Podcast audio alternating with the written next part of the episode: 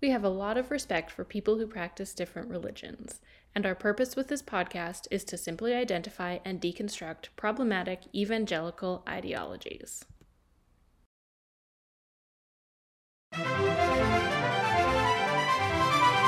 Oh, hi there. I'm Candace. I was just working on situating my lived experience into a salient critique of ideology. Let's see if this thing works. Whoa, whoa, whoa! It seems like it needs a little more work. But that's the exciting part because you never know what you'll discover along the way.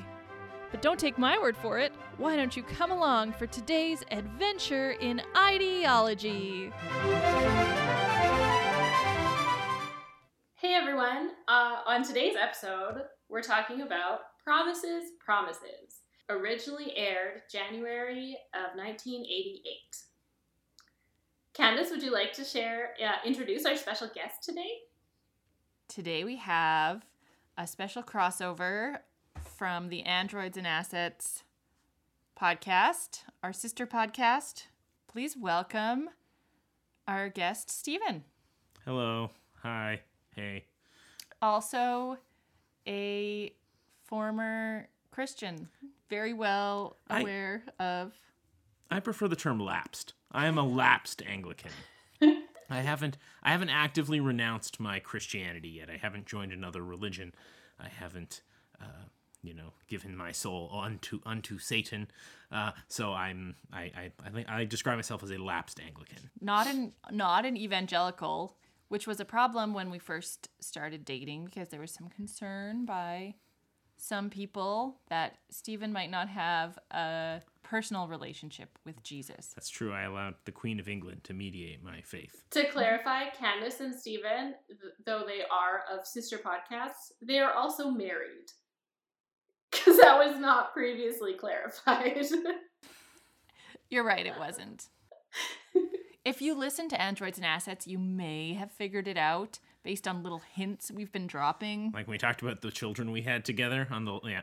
we never we never exclusively said we had them together. yeah. Uh, but at one point you did talk about my labor, so you know. Yeah. It's subtle. Subtle.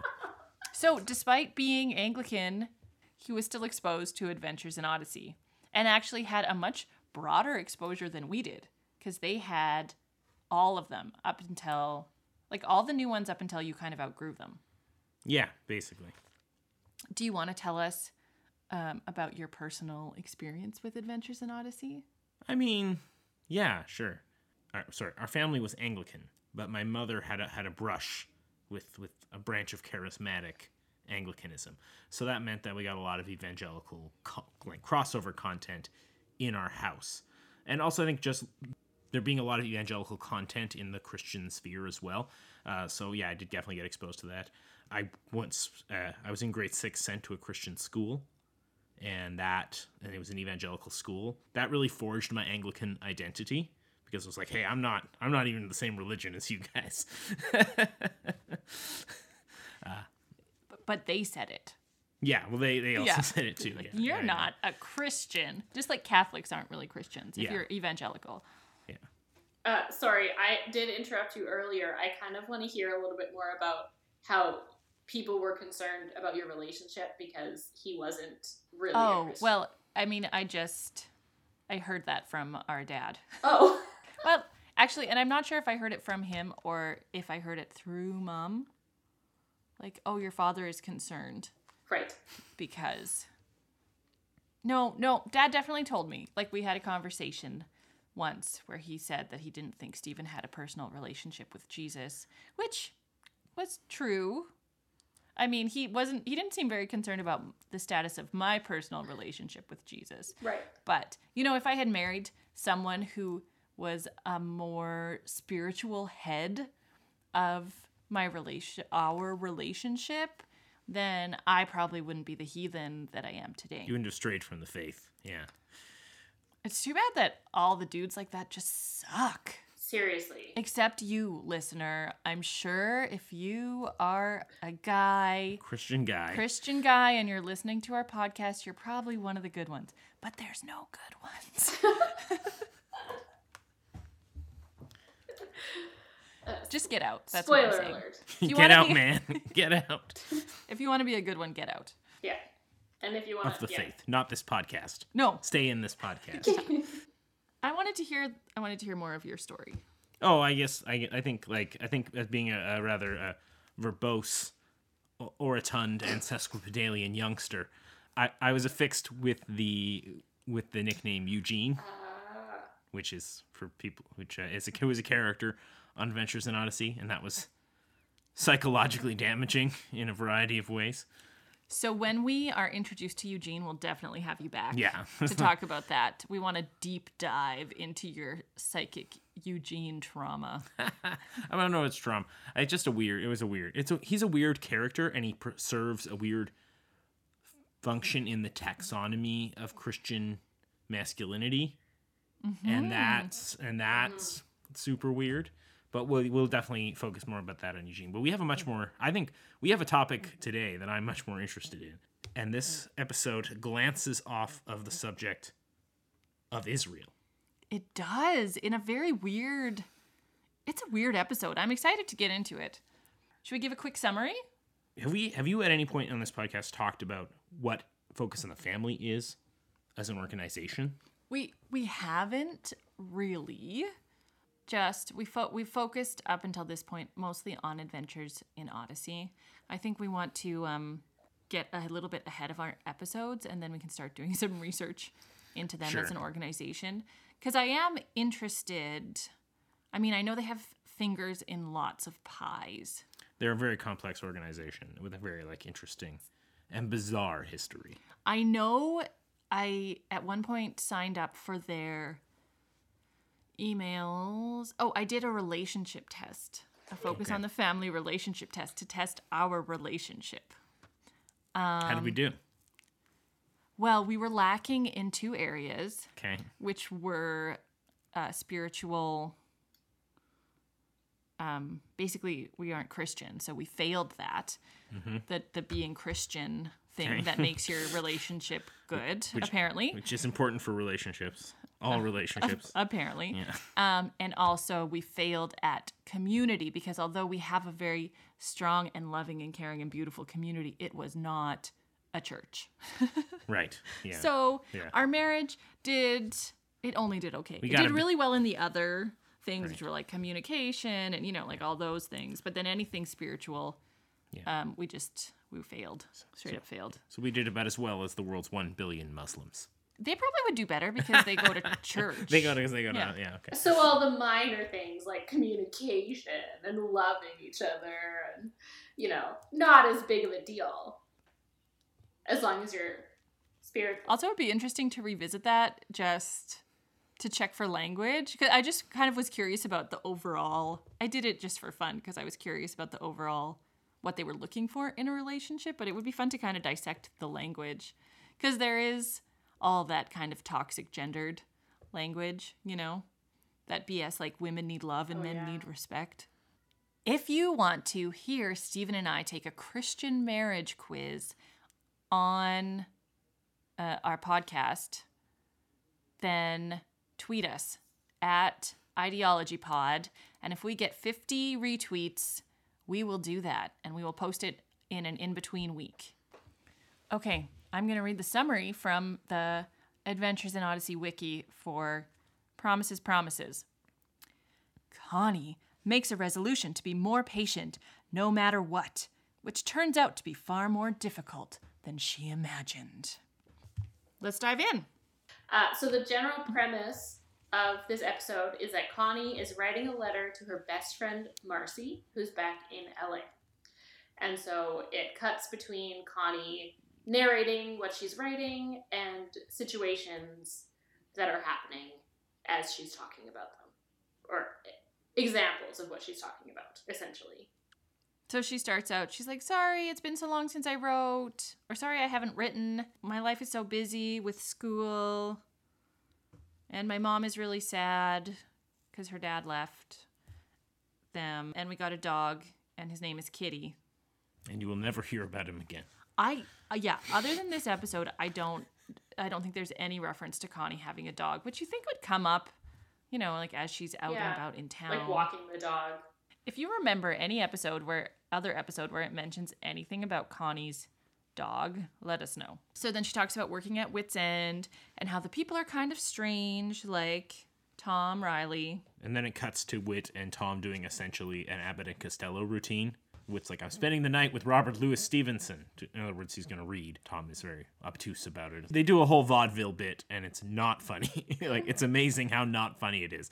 And these kids are not laughing either. And then Connie writes in her journal, It's hilarious. The kids love it. Hashtag Christian comedy. Am I right? Look up John. No, don't. Do not look up John Crist. Yeah. But it's about as funny as that. Actually, I find his comedy very triggering. I was It's, showing, it's funnier than it's funnier than Crist. It's funnier than Yeah. Crist. Yeah, his stuff is just. Also, like, he's really gross. Oh yeah, yeah, he is. Yeah. Yeah, Doesn't he get? Didn't he get me too'd yeah. or something? Yeah. Yeah. Yeah. I mean, his comedy is all like bitches, right, fellas? Yeah, his comedy is all like, look, we're a Christian family. The dudes are useless losers, and the women are literally doing everything, and the men are ragging on them. Isn't it funny? That's basically, it's awful. So I realized that this interaction with Whit and Tom, he talks about reading Robert Louis Stevenson and this messaging, these kind of books, these classic books are things that are worthwhile to read. You know, if Whit's doing it, then it's something that is good and worthwhile, And wholesome. right? Because he doesn't watch TV, he doesn't watch movies, but he will read because that is like an intellectual thing to do. And that's wholesome, which I, I really internalized. That I must read all the classics in order to be well read and because they have so much more wisdom than anything written now. Totally. It's interesting just how it contrasts with the next statement that Connie makes. okay, so then she goes on to write in her letter, he's not stuck up, and the, he's the farthest thing from a bookworm. All the kids in town think he's great, except they just spent a scene, an entire scene, talking about how he reads like Only cla- great literature. Only classic American literature. Yeah. Not a bookworm, guys. And then it cuts to him telling a joke to a kid. I can prove to you Sorry, I'm not just here. back to yeah. that her whole section about him is very hero worshipy. Yeah, it's very It's oh gross. Whit is the greatest thing ever. And it's just it's this weird gross thing, like Candace said. Yeah. Yeah, she's like gushing about him and how great he is and how wonderful he is. I guarantee you, 16 year olds in 1987 are not writing about how great various old men are. um, this is the beginning of 1988, and I think you'll find that a lot changed in that month. it was all the rage briefly. So then she says things about him like, when you talk, he really listens. Wit is different. You just want to open up to him. Oh, and he's a Christian. There's something about him that makes you want to open up to him. That's the thing, is like, that's such a Christian trope of, you know, oh, well, th- well, you just want to make sure that people realize that there's something about you that's different and that they want to be more like you. And it's like, he has that, I don't know what quality. Je ne sais quoi. Yeah, je ne sais quoi. But you know what it is because it's because he's a Christian. Or Right. that's what they want you to believe. Or because he's a sociopath. Light and salt, guys. I don't know how he has managed to make her feel so comfortable when he spends so much time just giving unsolicited advice and opinions. That to me does not make me feel super comfortable with somebody. But that's his way of being like a father figure in her life. And her dad left. Exactly. So he's just like weaseled his way in, That's what abusers do. which is such a contrast to the relationship that he has with his own kids. She talks about how he really listens and he's so amazing and blah, blah, blah, blah, blah. And then it cuts to the news on the radio, which is about. Yeah, which is about a plane hijacking uh, by a Palestinian group. They don't never called Palestinians, but a terrorist terrorists hijack a plane and demand the release of prisoners from Tel Aviv. And they're holding 17 people hostage on an airplane. It's kind of a dated reference at this point, but one of the things that really was com- not common happened a few times in the 70s, and I think yeah, I think mostly in the 70s was that the PF, mostly the PFLP, but I think other Palestinian groups may have been involved. Palestinian groups would hijack planes to get political prisoners released by the state of Israel. And this is, I think this this reference to Israel is a reference to those plane hijacks. And I think it's also important to note that in 1987, 1988, this is the beginning of the first Intifada.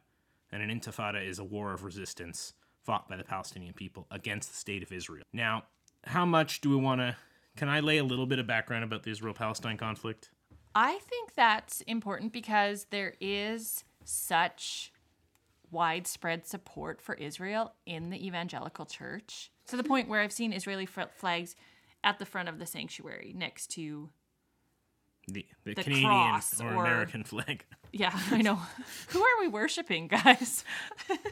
Yeah, at the church that I used to work at, uh, they had an Israeli flag. They also had a, uh, the pastor also had a uh, I Stand with Israel decal on the front of his door, and we, he would put up newsletters about like fr- Jews for Jesus and like Israel support. And there was actually a, in our statement of faith that was like stuck to the wall, there's something about how we consider Israel our brothers and sisters and we stand with them and yeah so there's it's very prevalent Which is really once you once you learn a little bit about the Israel Palestine conflict, to me seems very problematic to back Israel unconditionally, basically perpetrating a genocide.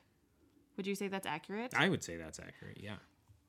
Tell us a little bit about Israel and Palestine. First of all, tell us about the formation of Israel and the anti Semitic origins of this formation of Israel. Okay. Uh, I won't Do you go. think that's uh, going yeah, too no, off no, no, no. And I think it's good. So the main thing to know about the formation of Israel is that at the end of World War One, because all of what all of Palestine was governed by the Ottoman Empire up until the end of World War One. When World War One ended, uh, Palestine's Palestine was cleaved off of the Ottoman Empire and given to the British, and then the other Arab uh, regions were given to France. So and that and they and they became so Pal- so there was Palestine with the British, and then Syria Lebanon was created under the French mandate, and so France. So those were the first time those became like in the modern sense countries. And what happens After World War after World War One? One. So 1918. Now, something very important had happened before in 1917, which is the the Zionist movement, which was the movement of people of European Jews to Palestine into the hopes of one day creating a state of Israel. Uh, they petitioned and got Minister Balfour, who was the foreign minister of Great Britain, and he said that one day uh, would support the formation of an Israeli state. Now, Balfour himself was a raging anti-Semite.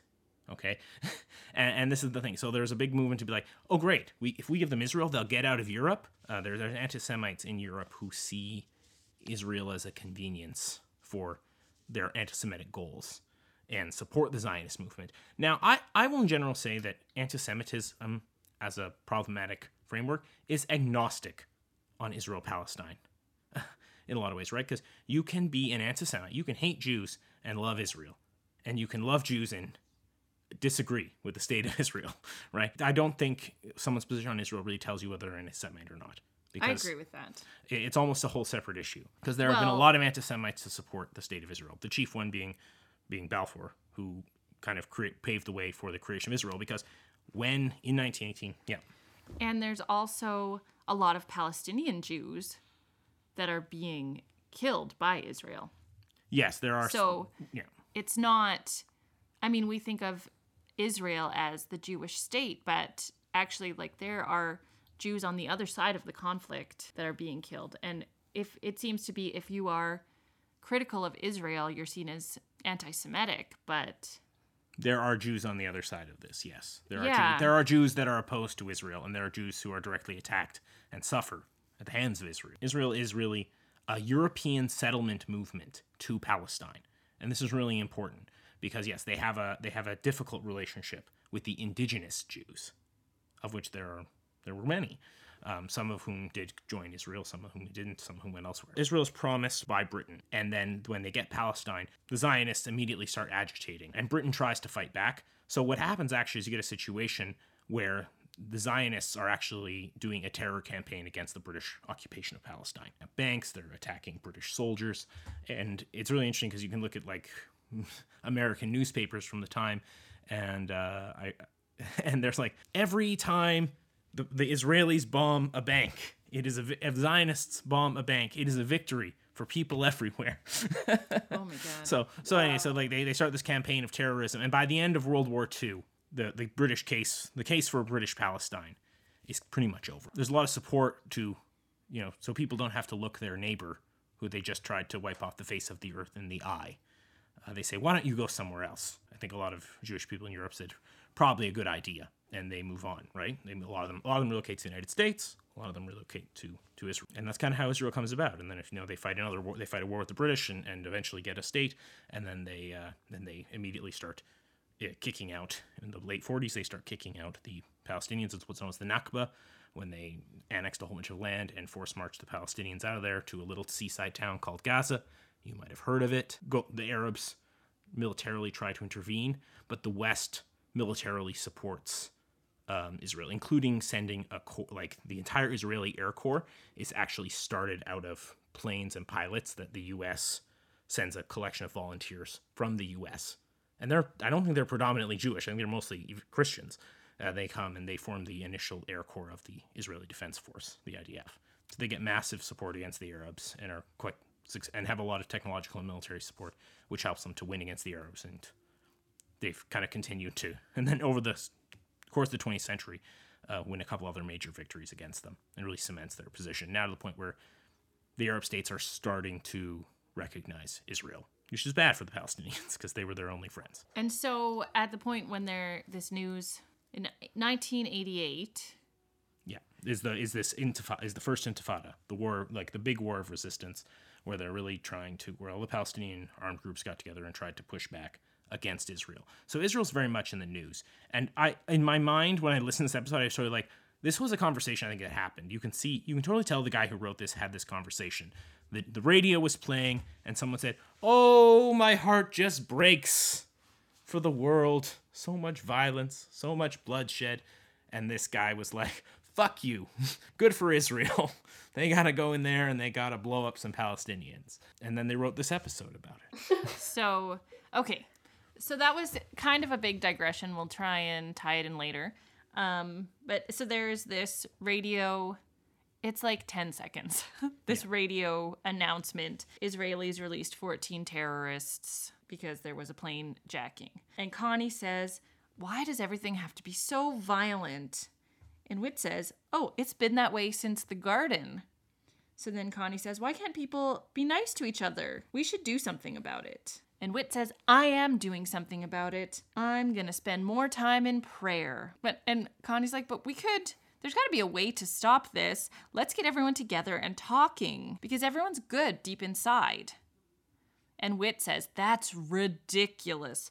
People are evil deep down. Does he say? I think he does say they're evil deep down. He does say evil, yeah. It's not in our natures to be good. Our nature is evil. Look at these youngsters. You don't have to teach them to misbehave. You have to teach them how to behave. Can I just say, like, whether or not someone is quote unquote behaving or misbehaving, I don't think has anything to do with their human nature of being good or evil. As far as I understand, um, with kids, whether they're behaving or misbehaving, first of all, like, depends on the rule, whether or not they think the rule is dumb, right? That's a socialized, right. have they um, received the socialization to care about the know. rule or know about the rule? Second of all, if they are misbehaving in a big way, then usually it's because they're looking for attention and trying to get some connection, right? They're like, hey, I'm hurting. I'm showing you that I'm hurting. Won't someone please come and support me right now? So, which I also don't think is evil. Um, but apparently, kids misbehaving is evil, you guys. So, but Whit said it. We uh, we already know his parenting sucks. Yeah. Um, he it's kids just communicating the only way that they know how to communicate because they haven't been given the emotional like words or emotional understanding to realize like oh, I have a problem. I can, you know, bring this up to my parent. It's something's wrong, and so I'm reacting because they don't know how else to react. Yeah, I think it's super problematic to label kids as evil for misbehaving. Well, and and ch- that that is your evidence. Like, yeah, someone as like your evidence, someone yeah. standing on a table evil. Human nature is evil. Humanity is evil by its nature. This is a, a really interesting statement because it's something that I really strongly clung to for a very long time. As far as like, you know, all, all have sinned and fallen short of the glory of God, whatever, whatever, therefore we're all evil, which actually the two don't necessarily connect. I actually, many a year ago, brought this like Candace and I were talking about this. I can't remember what brought it up, but this was when she had some liberation from the church environment and I did not. And she said Were you in Bible school? I think I was, or I was just before Bible school. Somewhere in that, I, I think it was when you were working at Starbucks. So somewhere in there. That Um, den of iniquity. that's where it started. Um, and I and she and Candace said something about how well I think people are deep down are just good people. Like I think there's goodness in everyone, and people deep down are good people. And I was like, I don't. I think everyone is evil, and I just like kind of went on a bit of a rant of you know literally basically this thing that Whit said, and this is probably where it came from, and this is probably where it stuck with me, is like from this episode and and then from teachings within the church and then also teachings within bible college but it just was and i remember just feeling really sad for candace that that was her belief system obviously i uh, view things very differently but i laugh at past me and her ignorance I don't remember that conversation at all. So, and I don't think, I mean, maybe I had a strong judgment about you, but I don't remember it. So, I've heard this a lot. It's not just Adventures in Odyssey where you hear this ideology like children, people are evil, right? This idea of children misbehaving, it's a very common quote unquote proof in the church for the nature of humanity as being evil, which is just I like it's so ridiculous. yeah No, actually, it's even better because the really common proof of children being evil is Lord of the Flies. I heard Lord of the Flies That's a but that's a secular. No, but in Christian circles, it gets cited. Does it? Oh yeah, it- that was cited to me all the goddamn time. Well, it's just like Lord of the Flies. But what is Lord of the Flies? A fictional story. The super interesting thing about Lord of the Flies is, well, not Lord of the Flies, but there was a group of boys who actually did end up on an island together in real life. right So this this thing happened and did they kill each other? No, they they worked together and they created a pretty good system and they of support yeah and they were they like farmed. they did all these amazing things. so what you have, what you, so what you having like using a pro- using as evidence a fictional novel. Yeah, that As- is that is created by one guy's ideology, understanding of human nature, which is wrong. Well, really. I mean, it's a story about the British school system. But anyway, we, that's neither here nor there. It's not proof. Okay, so Whit says it takes a lot more than just wishing to change the world, which is interesting because he literally just said he was going to change the world by praying. That's not wishing. It's wishing to a very specific fictional being instead of just Okay. to the universe, right? All right. Hot, hot takes. So Connie says, I promise to treat everyone with kindness, gentleness, patience, and patience from now on. And Whit's like, whoa, whoa, whoa, that's gonna be way too hard for you. Why don't you just pick one thing? Patience. And why don't you, instead of from now on, just try it for uh, four weeks and see how you do. Um, I don't think you can do it. so her thought process behind this is is basically all you have to do is set an intention if like i can be a better person by just choosing to be a better person intentionally being a better person essentially. I I think is a fair assessment. Like Yet How else? that that seems to be what works. Deciding to do something and focusing on making an effort to do that right. and to change the way you are is how you change the way you are. And then slowly every time reminding yourself that that's what you're doing. It's how Yeah, you and- accomplish any goal and every time you decide to respond in a certain way then that kind of rewires your brain so that next time it's a little bit easier to respond in that way. Exactly. Research has been done. But no, that's ridiculous. The only way you can change anything is just to pray. Yeah. But don't wish. But God. Um, so then she says, okay, but you're not going to try and like intentionally goad me Right. into into breaking my patience. And he's like, oh, you're qualifying it already, eh? After he specifically issued a bunch of qualifications. You need to qualify this. And then she tries to make a qualification and he And also complains about it. saying that I am going to be like completely un- unlimited, have unlimited patience in every interaction with every person. No, that needs some qualifying. Some people, you you need to not be patient with them. Yeah.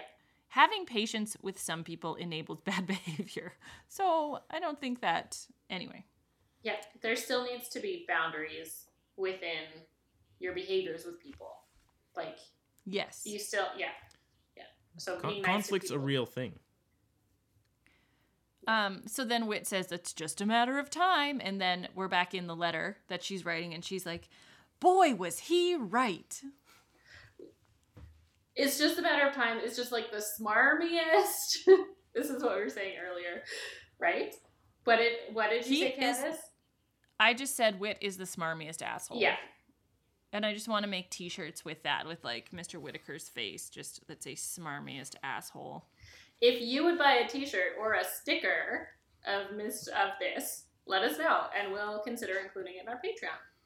This understanding of han- we can't manage conflict or anything. We just have to pray about it, but you can't wish about it. But we we definitely can't set intentions to make things better. Is it just also leaves no space for people to have emotions and work things out. Yeah. Yeah, well, and it's also the law. It's that guy. It's that asshole who shows up and is like, "Well, you couldn't do it. You couldn't make everything better or do it perfectly all the time. What's even the point?" Right. Right? Like, Like, that's it's- impossible. What do you mean? It matters. If if you were if you were nicer to somebody on Tuesday than you would have been otherwise, that matters. Even if you're still shitty to someone on Wednesday, Yeah. right? Because Yeah. you were still better on Tuesday. Yeah, and you're trying, and you then hopefully realize that you were shitty on Wednesday and then try again the next day. But he's saying, well, it's not even worth trying. Don't even bother trying because you're not going to be able to do it every time.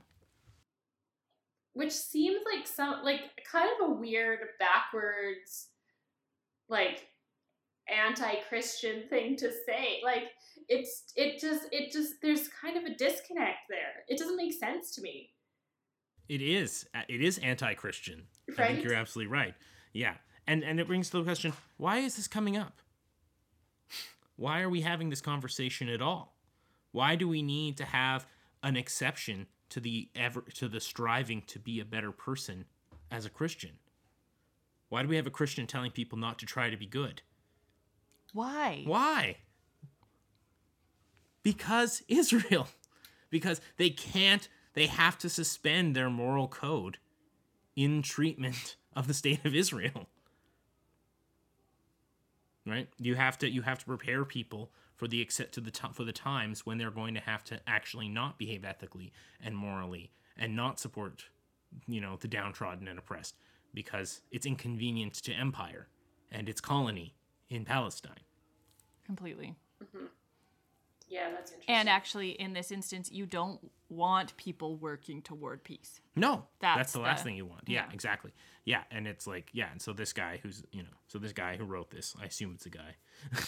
I'm pretty sure they're all. I mean, yeah. in the early episodes, I'm pretty sure it's all male writers. yeah, so you know, you have this guy who was like, who was someone was like lamenting, you know, the peace in the Middle East, and the way he squared that circle, you know, of being like, well, why do I feel, why do I, why do I just want, why, do, why am I filled with this bloodlust for Palestinian babies?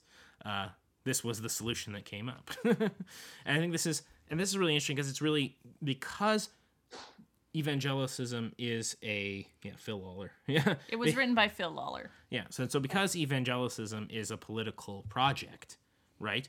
It has to has to address some political issues. Now, anyone who's had a late night, you know, when they were in their teens, or early twenties, had a late night rap session with someone where all right, we're gonna sit down and we're gonna figure this out, you guys. Uh, and really, they really talked it out. Um, they would always, and they have two opposing political views. It'll always just get down to like, well, I think communism is great, and they'll be like, well, I think punch you in the face, drag you through the mud, libertarianism is the only way we can survive. Uh, and, you know, and then and the, and eventually the the right wing person will say to the left wing person, well, that you know, yeah, your idea is very nice, but it just doesn't work because that's not what people are, right? And it always becomes someone someone says people are good, therefore socialism, and someone says people are bad, therefore horrible capitalism. That's so true.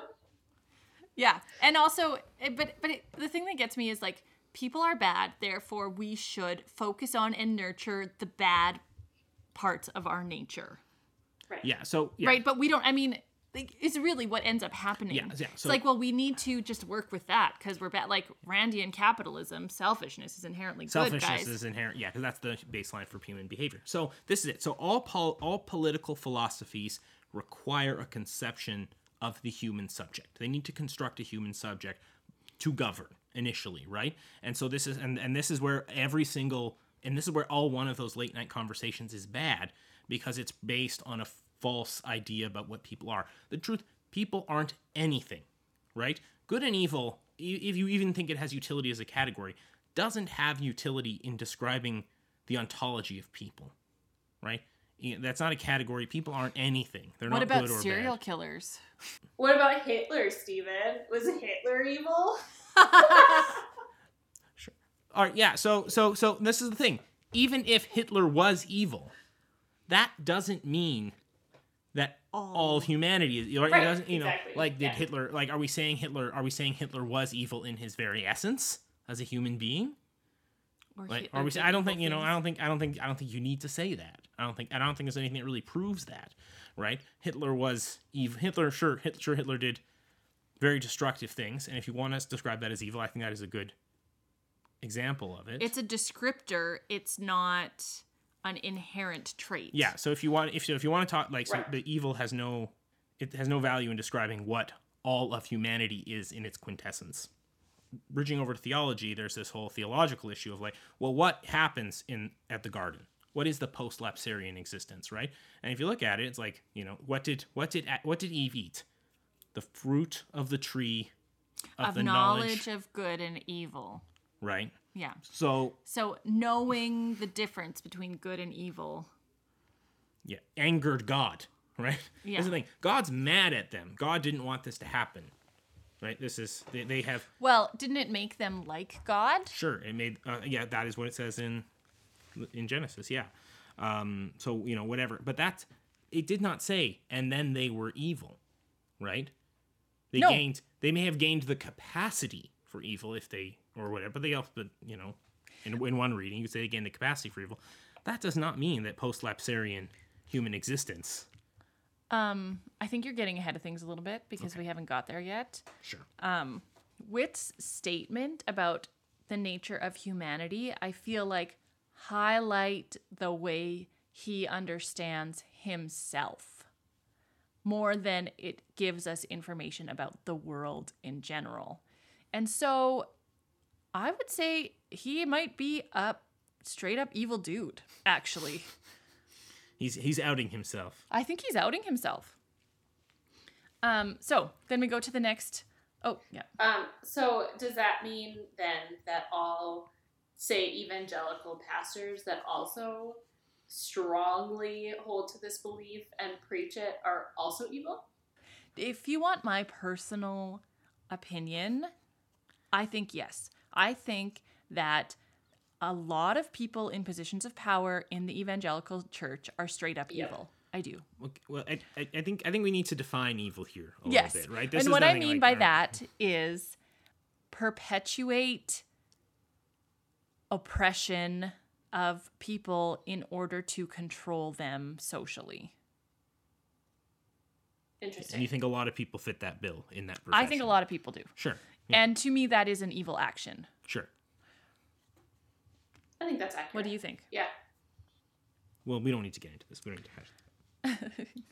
Okay, so then we go to the next little scene that's happening, and it's four days later. Connie has been pretty patient for four days, and on the fourth day, she gets asked to read a riddle to some children, and she snaps. She cannot get through the riddle without just yelling at the kids. Not really yelling even. She says she says they're dense. Yeah. She just was like, "You guys don't get it. Oh, you're dense." Um, Yeah. and it, Yeah, she's she's upset specifically because they can't figure out the answer to the riddle. Not not necessarily because of the riddle itself, but because she's like, this is so easy, anybody should get it, and then they can't figure out what the answer is. And then yeah, and then she snaps. Um, and to me, that just highlights the fact that she's been kind of pushing down her anger response and avoiding her emotional reactions for four days. And finally, her body is like, nope, this has to come out. And she explodes over something dumb. Um, but Whit, Whit takes that as evidence of her evil human nature. Because she's like, you knew this would happen. And he's like, well, it's in the Bible it says, All have sinned and fallen short of the glory of God, which I don't think is the same as saying everyone is evil. Saying, look, we're all, we, we should be striving to be this, to, to achieve this goal. And all of us are not going to make it sometimes. Right? That's not the same as saying you're evil. Or, look, here is an impossible standard and you can't reach it. That doesn't mean you're evil. By Whit's definition, telling some children that they are dense, because again, she doesn't yell, she doesn't scream, she's pretty calm. Like she's just like, "Oh my god, you guys are dense," and then she's like, "Oh, I'm so embarrassed," and she leaves. Right? She told some kids she in, she mildly insulted some children, which I'm not saying is a good thing. It's a thing you should do. I don't know if a, a- a teenager's capacity to mildly insult some 10 year olds is evidence of the Manichaean nature of the universe. I don't know if that's a proof. Right. According to Whit, it is. Just with this logic, then imperfection is evil. Like anything short of perfection is evil, which means if we are not perfect, we are evil. Which is not the same as being like it should not. It's not. They're not the same thing. They shouldn't be the same thing. Imperfection. Every What that tells me, all have sinned and fallen short of the glory of God. What I take away from that is everyone needs support sometimes. Because we can't all do everything all the time. That to me is an, an invitation to community. Yeah. And I think that's way more beautiful. That's a way more beautiful interpretation than you're evil and you're going to hell. Did you mention the part where Whit says being a better person is like treating the symptoms and ignoring the disease? But like in my mind, this is a weird double standard because it's like, well, your intentions don't matter until you're praying. In which case, right, if you're praying, prayer intentions are very important. But intentions within any other area of your life to try to be a better person, to even something that's like like morally ambiguous, like I want to accomplish a goal. I want to, you know, like none of that matters. These are the first people to say, and someone calls them on being racist or sexist, and they're like, well, that wasn't my intention. And suddenly intentions are the only thing that matter, not the actual result of your action, you know? Yeah. Yeah, no, that's exactly it. So basically, then Connie's like, well, basically, there's no hope. And Whit's like, oh no, there's lots of hope. You just have to have change deep down in your soul, which only happens from praying. Well, and accepting Jesus into your heart. Like the good, the the switch has to be in the on position, or nothing matters.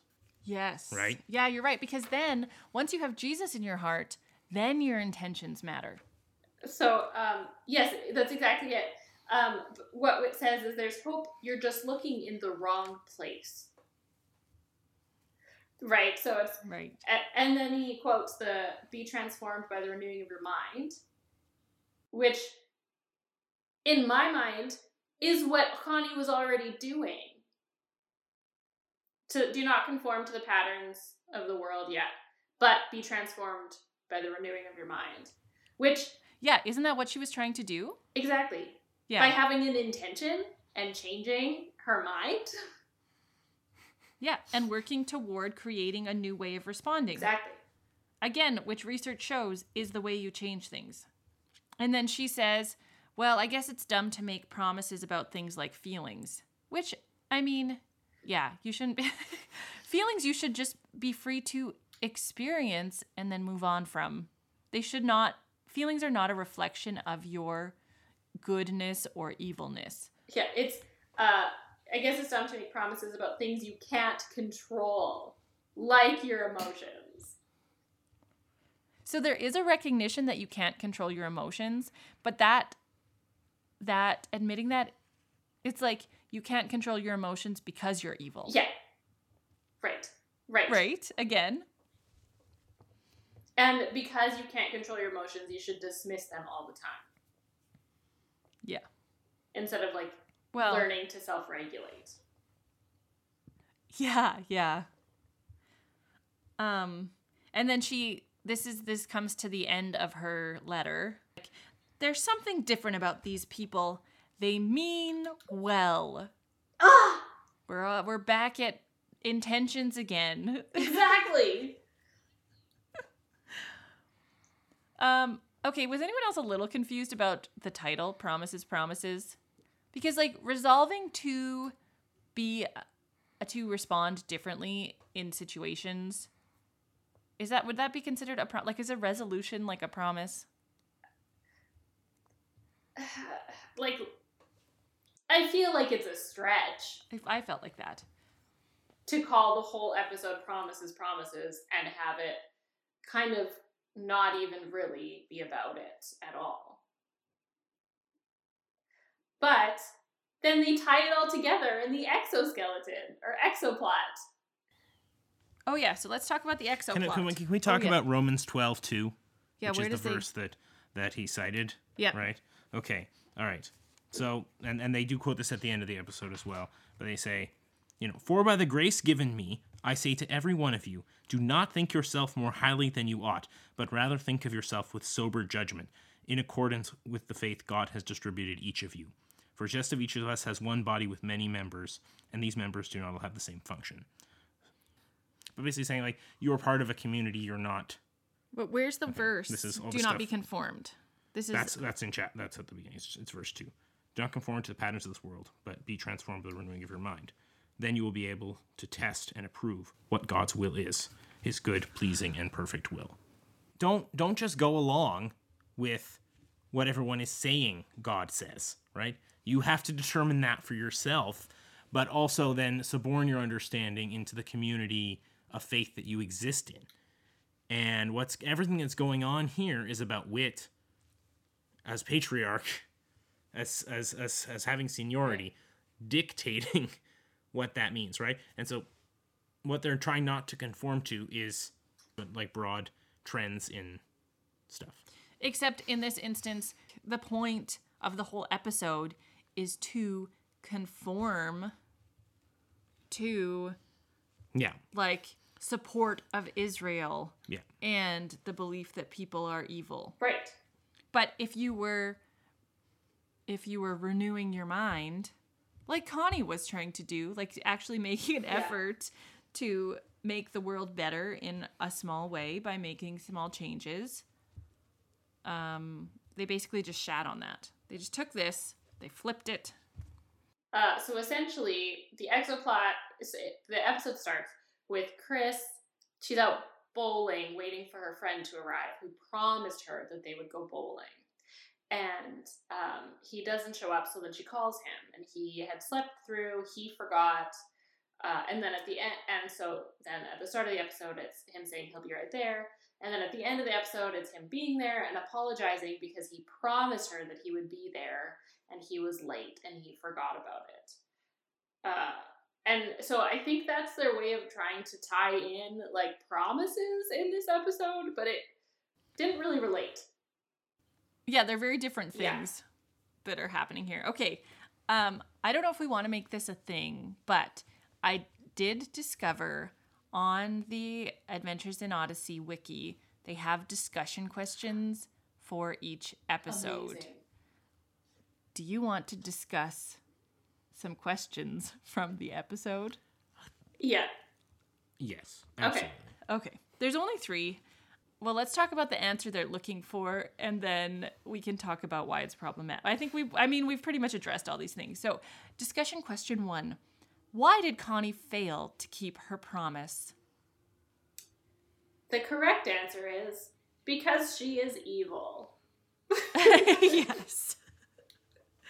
Not because she is human and made a promise to not respond to anything emotional, like not respond from an emotional Yeah. place, which, you know, takes a lot of practice in terms of regulating yourself and being able to step back and like breathe and then respond.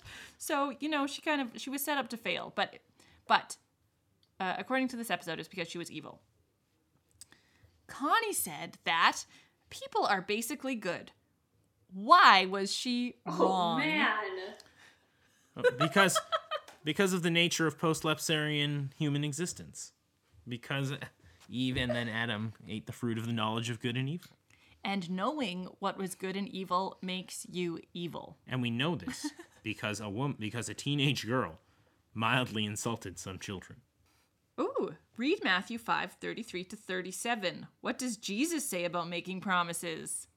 Who's looking it up? That's unfair. I think I think it's really unfair. What does Jesus say?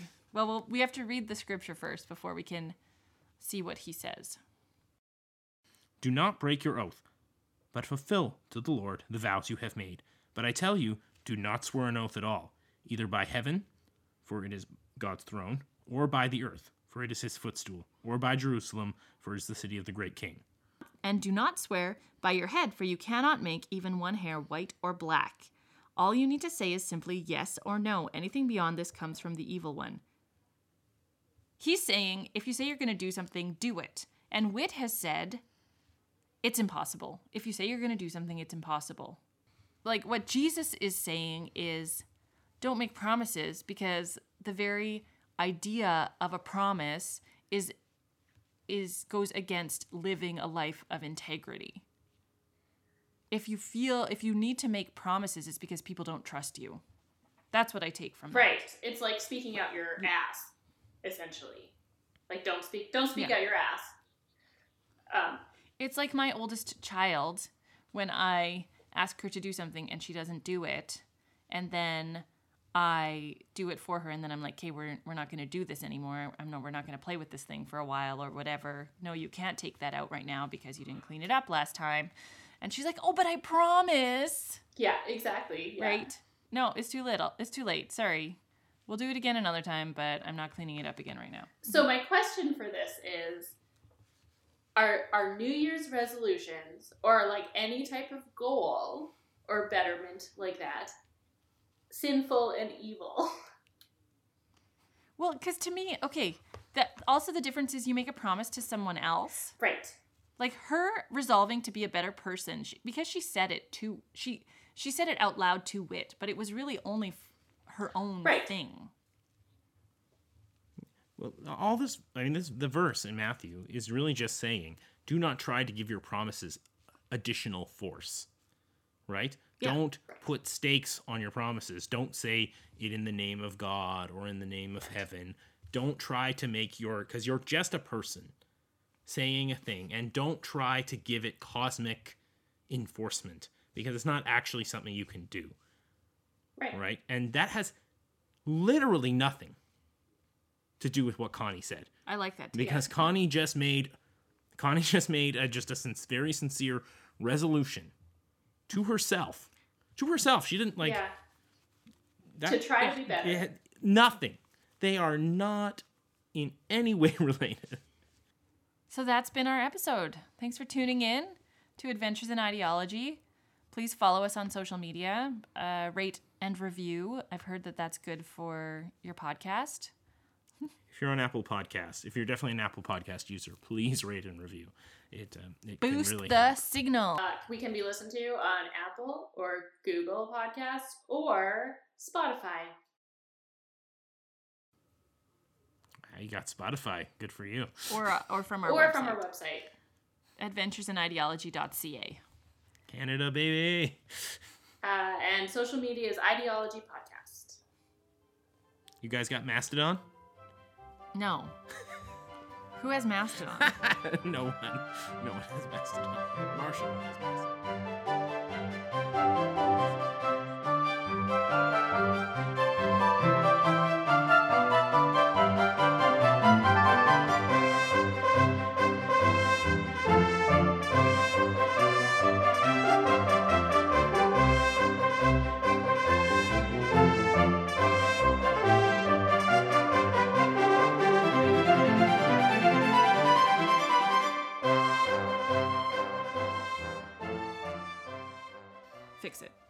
We'll fix it in post. Can you oh, put good. that at the end? Yeah, Just put that. that's that's our secret track. Like,